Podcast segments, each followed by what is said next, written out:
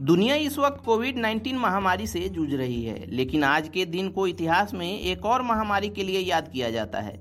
2009 में आज ही के दिन विश्व स्वास्थ्य संगठन ने स्वाइन फ्लू H1N1 को महामारी घोषित किया था। उन्नीस सौ अड़सठ के हांगकांग फ्लू के करीब इकतालीस साल बाद डब्ल्यू ने किसी बीमारी को महामारी घोषित किया था। स्वाइन फ्लू का पहला केस 15 अप्रैल 2009 को अमेरिका में सामने आया। कैलिफ़ोर्निया के 10 साल के एक बच्चे में वायरस से संक्रमण होने की पुष्टि हुई थी। दो दिन बाद ही कैलिफ़ोर्निया में आठ साल के बच्चे में भी वायरस पाया गया। जिस तरह अभी कोरोना वायरस के अलग अलग स्ट्रेन सामने आ रहे हैं, इसी तरह इस बीमारी के पीछे वैज्ञानिकों ने influenza A, H one N one, P D M zero nine strain को जिम्मेदार बताया था। इस स्ट्रेन को इंसानों और जानवरों में पहले कभी नहीं देखा गया। 18 अप्रैल 2009 को अमेरिका के हेल्थ डिपार्टमेंट ने इस नई बीमारी की जानकारी डब्ल्यूएचओ को दे दी।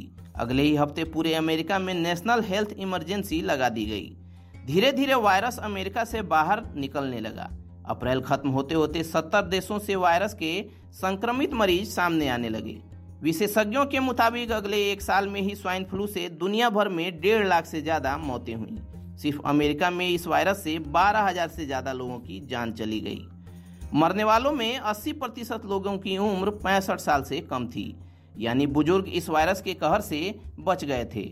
विशेषज्ञों का मानना है कि H1N1 वायरस पहले भी लोगों में फैला था, इसलिए वायरस के संपर्क में बुज़ुर्ग लोग पहले आ चुके थे और उनके शरीर में एंटीबॉडी बन गई थी। कोरोना वायरस के मुकाबले देखा जाए तो ये वायरस इतना घातक नहीं था। इस वायरस की वजह से मौतें कम हुई और वैक्सीन भी जल्दी बन गई।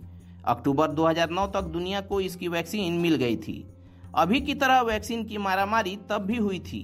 विकसित देशों ने वैक्सीन के ज़्यादा डोज पर कब्जा कर लिया था। आखिरकार वैक्सीनेशन की बदौलत वायरस का फैलना कम हुआ और नए केस भी कम हुए। 10 अगस्त 2010 को डब्ल्यू ने इस बीमारी को महामारी की श्रेणी से हटा दिया। ये वायरस एक सीजनल फ्लू की तरह आम लोगों में अभी भी फैलता है। चलिए दोस्तों, कराफ्लिक्स पर आज के इस पॉडकास्ट में इतना ही।